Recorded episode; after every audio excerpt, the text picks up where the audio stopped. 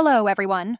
Welcome to the first official episode of my podcast called Fanfiction Suggestions.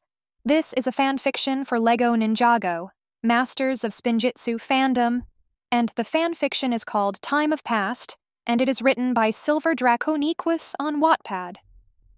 Now, I do believe that this book is targeted for everyone, but I am unsure.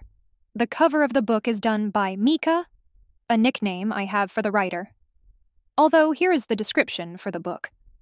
There is a woman who's claimed to be a goddess under her husband's name, Kronos. Even though in great myth, her husband should have been the timekeeper. But fate has other things. On the dreaded morning, the twins to the woman came across their parents' death. Sworn to destroy all and bring them back, however, they released an old creature that their mother spent her whole life keeping at bay.